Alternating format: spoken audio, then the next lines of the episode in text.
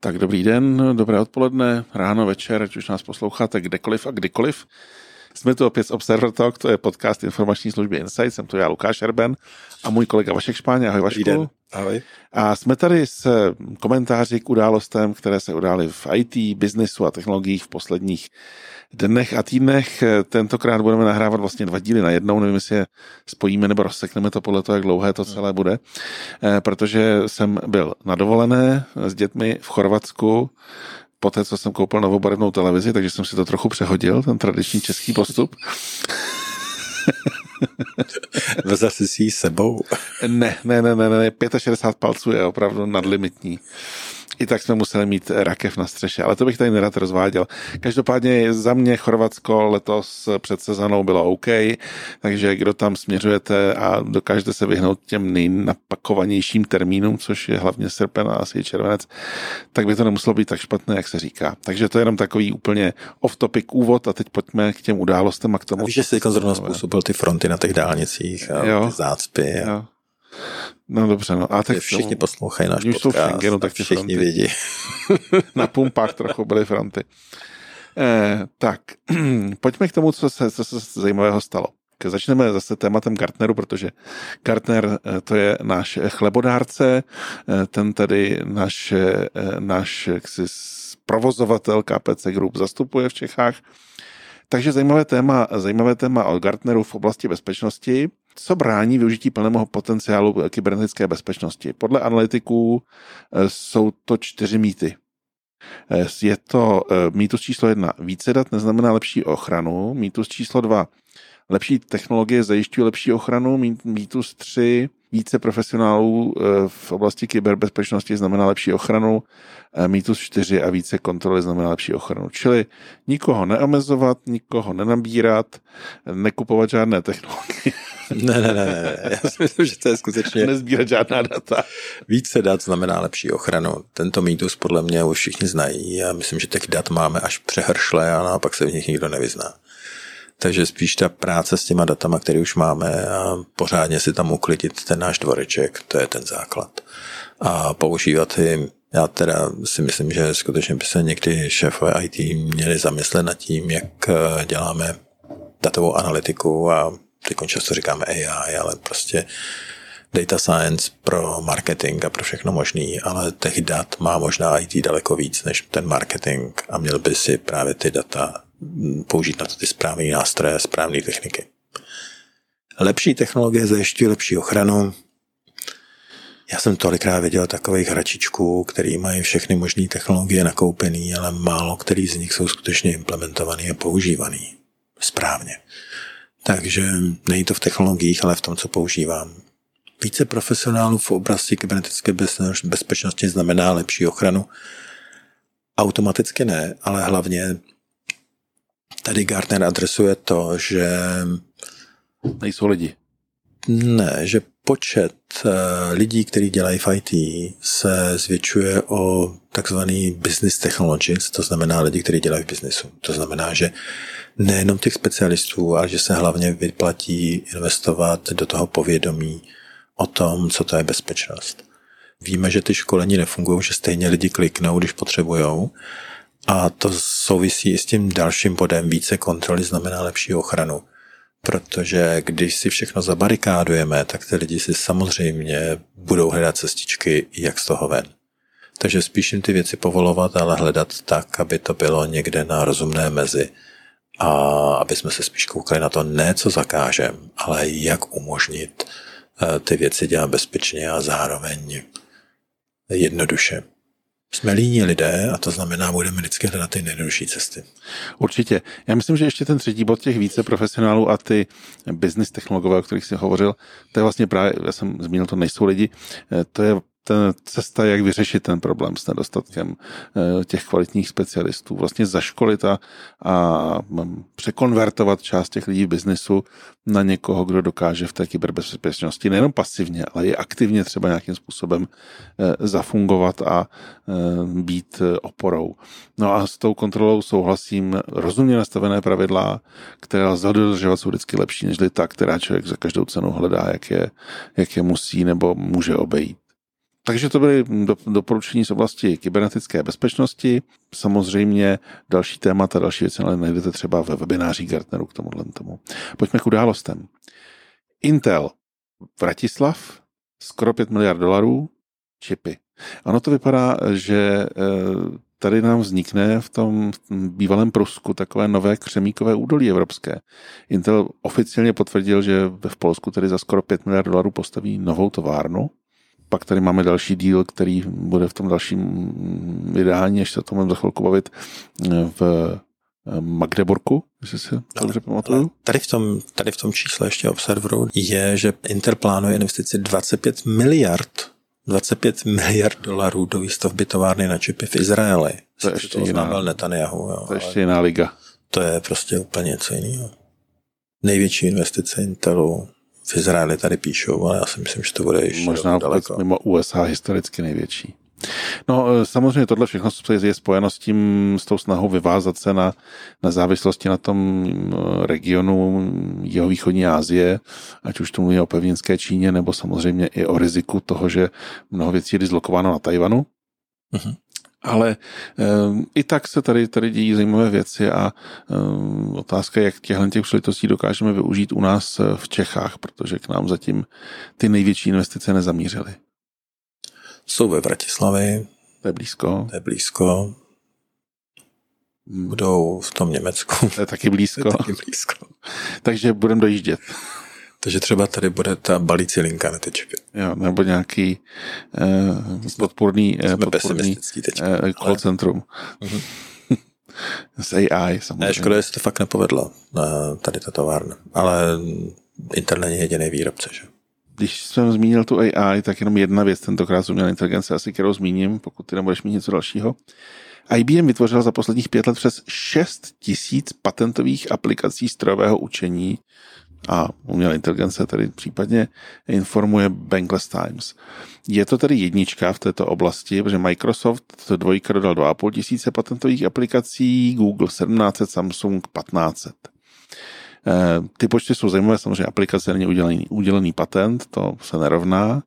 A mně jenom napadá, jestli tady vlastně nám nevzniká nějaká analogie k softwarovým patentům, které jsou takové trochu kontroverzní, vždycky byly.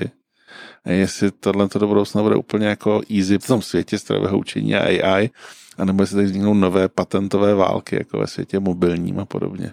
Já si myslím, že nebudou pokračovat, no, ale každopádně to ukazuje na to, eh, na toho molocha IBM, jak um, se nevyplatí ho podceňovat. Jako. Nedávno se hovořilo o tom, že oni už nejsou tou jedničkou globálně, že to snad byl právě, já myslím, Samsung nebo někde nějaká čínská firma, čínský obr, ale tady vědět, na co se oni zaměřují. Hmm. Já teda eh, někdy ty patenty jsou, já si do dneška pamatuju teda na patent, eh, myslím, že Apple to udělal, když udělal ten první Air, tak si nechal patentovat eh, tvar notebooku, že měl ten klínovitý tvar, jo. Mm-hmm. Což to byl notebook, takhle se dělali notebooky už dávno. Akorát byl tlustší. Digital to ještě dělal. Ale um, no, přijde mi to uh, jo, takže šesti, já si ani nedokážu představit tolik patentů jako na, na ML, co se tam dá všechno patentovat. Jo. Ale Rozhodně bude zajímavý, jak se potom ty patenty budou vymáhat eh, a kde se budou hledat nějaký kódy a, a použití. No, bude to zajímavý. Ale rozhodně jsou jednička. Ale myslím, že to pro tu umělou inteligenci dneska stačilo. mm-hmm. No a ještě jedna věc, která není o AI, ale souvisí s AI. TSMC, to je ten velký mhm. gigant tajvanský eh, polovodičový, jeho tržní hodnota překonala eh, půl bilionu dolarů Eh, nedávno jsme mluvili o tom, jak Nvidia se dostala přes bilion. Právě díky oživení trhu s polovodiči v, v oblasti generativní umělé inteligence. Takže TSMC tohle to eh, také pomáhá, přestože primárně na tento trh zatím asi necílila, ale tam jsou jasné aktivity směřující k tomu vytvořit nějakou mm, alternativu k NVIDIA, k jejím čipům. Hmm, hmm. Když už jsme u výsledku, Oracle mě zaujal první kvartál meziroční růst o 17%, v tržbách z cloudových služeb o 54%. Eh, zisk eh, rostl o 4%. Uh, nicméně přesto Oracle bude propouštět. Asi bude najímat AI. Uh, tohle je docela zajímavý růst v prvním kvartále uh, v současné době. No, ono je to vždycky meziročně a to znamená rozhodně Oracle nepatří k těm, ano, patří k lídrům, a nepatří k těm úplně nahoře, um, ale ty jeho investice do cloudových služeb jsou hrozně veliký. Každopádně jsou vždycky zajímavé dohody o podporách Oracleových produktů na těch um, ostatních cloudových hráčích uh, nebo na těch platformách těch ostatních cloudových hráčů, protože to často není možný. Takže i z toho potom plynou, plynou potom to, to revenue. Takže když někdo řekne, chci si do cloudu dát uh, Real Application Cluster od Oracle, tak um, můžeš jedině do Oracle. Mm-hmm. Co tam máš ty, Vašku? Co jsi vybral zajímavého? Já bych potom zmínil uh, průměrnou měsíční mzdu ICT odborníků v Čechách. To mě taky zaujalo, ano. Která zrostla o 10%, což jsem si myslel, že teda zrostla ještě víc, ale mě už teď zarazila ta hranice, že přesáhla hranici 70 tisíc korun. Možná i proto ten Intel to staví někde jinde, teda teď ty továrny. Ale um, manažeři a specialisté získávali v průměru 86 tisíc korun, řídící pracovníci přes 130 tisíc a technici a mechanici či opraváři dostávali 49 50 tisíc korun. Takže um, to si nemyslím, že je špatný. Mně to nepřijde nějak úplně mimo relaci vůči těm, tomu růstu těch mest napříč ekonomikou, ale ve státním sektoru. Jasně, 10% je pořád méně, než Polovina inflace, ne ještě méně.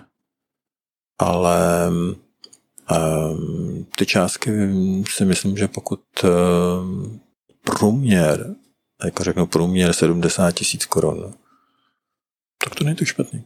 No tak na hypotéku v Praze, Brně ani žádném, žádném jiném městě to rozhodně není. No jo. Ale ani kdyby to byli manželé a i ty pracovníci možná.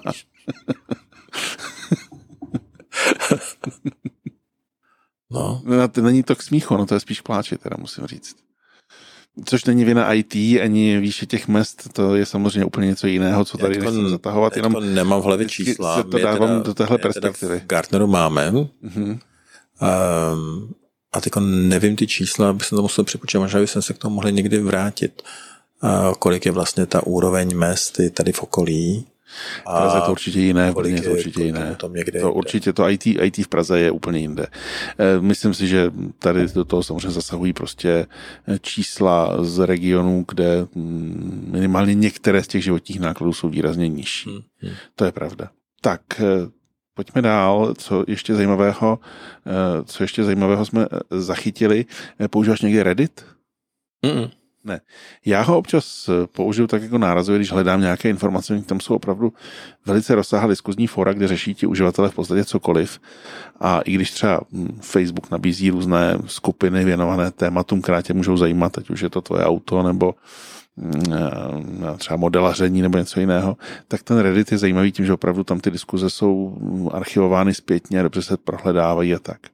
No a Reddit, to už jsme zmiňovali, spoplatnil eh, své API, protože se z toho učili eh, umělé inteligence, ale to zároveň rozbilo řadu aplikací a nástrojů a vzniklo, vzniklo velké povstání, kdy eh, řada těch subredditů, těch sekcí té sítě je zamčena pouze pro uživatele nebo zcela. Všichni očekávali, že zhruba po týdnu se to odemkne a zatím to tak nevypadá. A vypadá to, že ta síť v podstatě tak nějak imploduje zevnitř eh, rebelí svých uživatelů. To je jako docela zajímavý příklad eh, něčeho, co nevím, jestli jsme tady někdy viděli v minulosti na internetu v tomhle tom rozsahu. Mm, nedokážu posoudit. Je to prostě zajímavý, zajímavý fenomén. Eh, my jsme k tomu odkazovali zajímavý článek Michala Rybky na PC Tuningu, On má vždycky takový to víkendový téma, tak to je docela dobrý si projít a má tam třeba i videa, takže když máte víc času, tak fakt je to zábava eh, si to pro, pročíst a prokoukat. Tak pojďme dál. Eh, a ještě na závěr asi eh, nějaké typy na, typy na webináře, co proběhly. Počkej, tam ještě jednu zprávu. Ještě ještě něco. která se taky týká právě lidí. Mm-hmm. A je to ze společnosti podle průzkumu Graftnu. A ta říká, že nejsilnějším motivátorem pracovníků z financí a IT je dobrý pocit sám ze sebe a za nejdůležitější označilo 62% respondentů. Na druhém sděleném místě se umístili, se umístili s 52% finance a práce, která zaměstnance baví. Garda také vydává kvartálně eh, statistiky o tom, proč lidé odcházejí a proč, je motivuje naopak zůstat. A skutečně um, ten pocit z toho, že dělám dobrou věc a pocit uznání, že skutečně něco přidám, přináším, je na vrcholových místech. Samozřejmě vždycky vedou finance, uh, i v Evropě, um, ale důvod, proč třeba odcházím, tak tam se právě uznání a můj manažer, to znamená, kdo mi šéfuje, se dostala skutečně na ty první místa úplně. Mm-hmm. To je zajímavé. Já myslím, že ono je to hrozně o tom eh, umět eh, těm zaměstnancům eh, ukázat, demonstrovat přínos té jejich práce, protože IT je to nehmotné, skoro vždycky. A tak vlastně je to o tom, jakým způsobem se to dá překlopit do toho vnímání nějakého reálného přínosu a prospěchu. Myslím si, že by to mělo být vždycky vázáno opravdu k tomu, co dělají. A nikoli k tomu, že firma si vymyslí nějaký CSR program a dělá nějaké dobro pro dobro a, a tím pak demonstruje, že tedy to celé má smysl. Smysl by měla dávat ta práce, respektive měly by ty její výsledky být prezentovány a vysvětlovány tak, aby to smysl a přínos byl a dávalo. To je tak, takový hezký filozofický závěr možná. Eh, pojďme tedy zpátky na zem k těm webinářům. Eh, já jsem vybral dva typy z toho, co proběhlo v, eh, někdy v polovině června, druhé, začátkem druhé poloviny června. Obě je to tedy na agilitu. První byly aplikační postupy a praxe pro moderní DevOps, Application Security Practices for Modern DevOps, takže bezpečnost a agilní. A druhý bylo, uh, nastartujte transformaci biznesu zvládnutím fúzních týmů, Ignite your business transformation by mastering fusion teams. Takže kdo řešíte tyhle ty témata, tak myslím, že tohle by mohl být dobrý uh, taký extra vhled.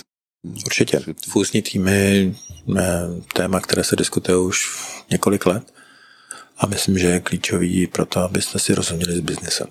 Já to mám ještě jedno. Ano. Webinář, to je ten poslední, který tam byl. A to je, jak efektivně delegovat a udělat si čas pro strategické priority. Strategické priority. Většinou priorita je jenom jedna, jak říkají analytici.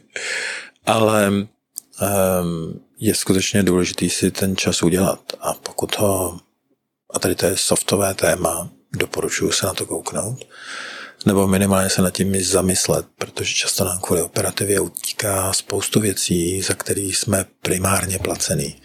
Ano. Uh, takže doháníme a řešíme ty provozní. Řešíme a vždycky se zanoříme až uh, po bradu do toho bahna nevidíme si za ten jediný hrbolek, který je před námi.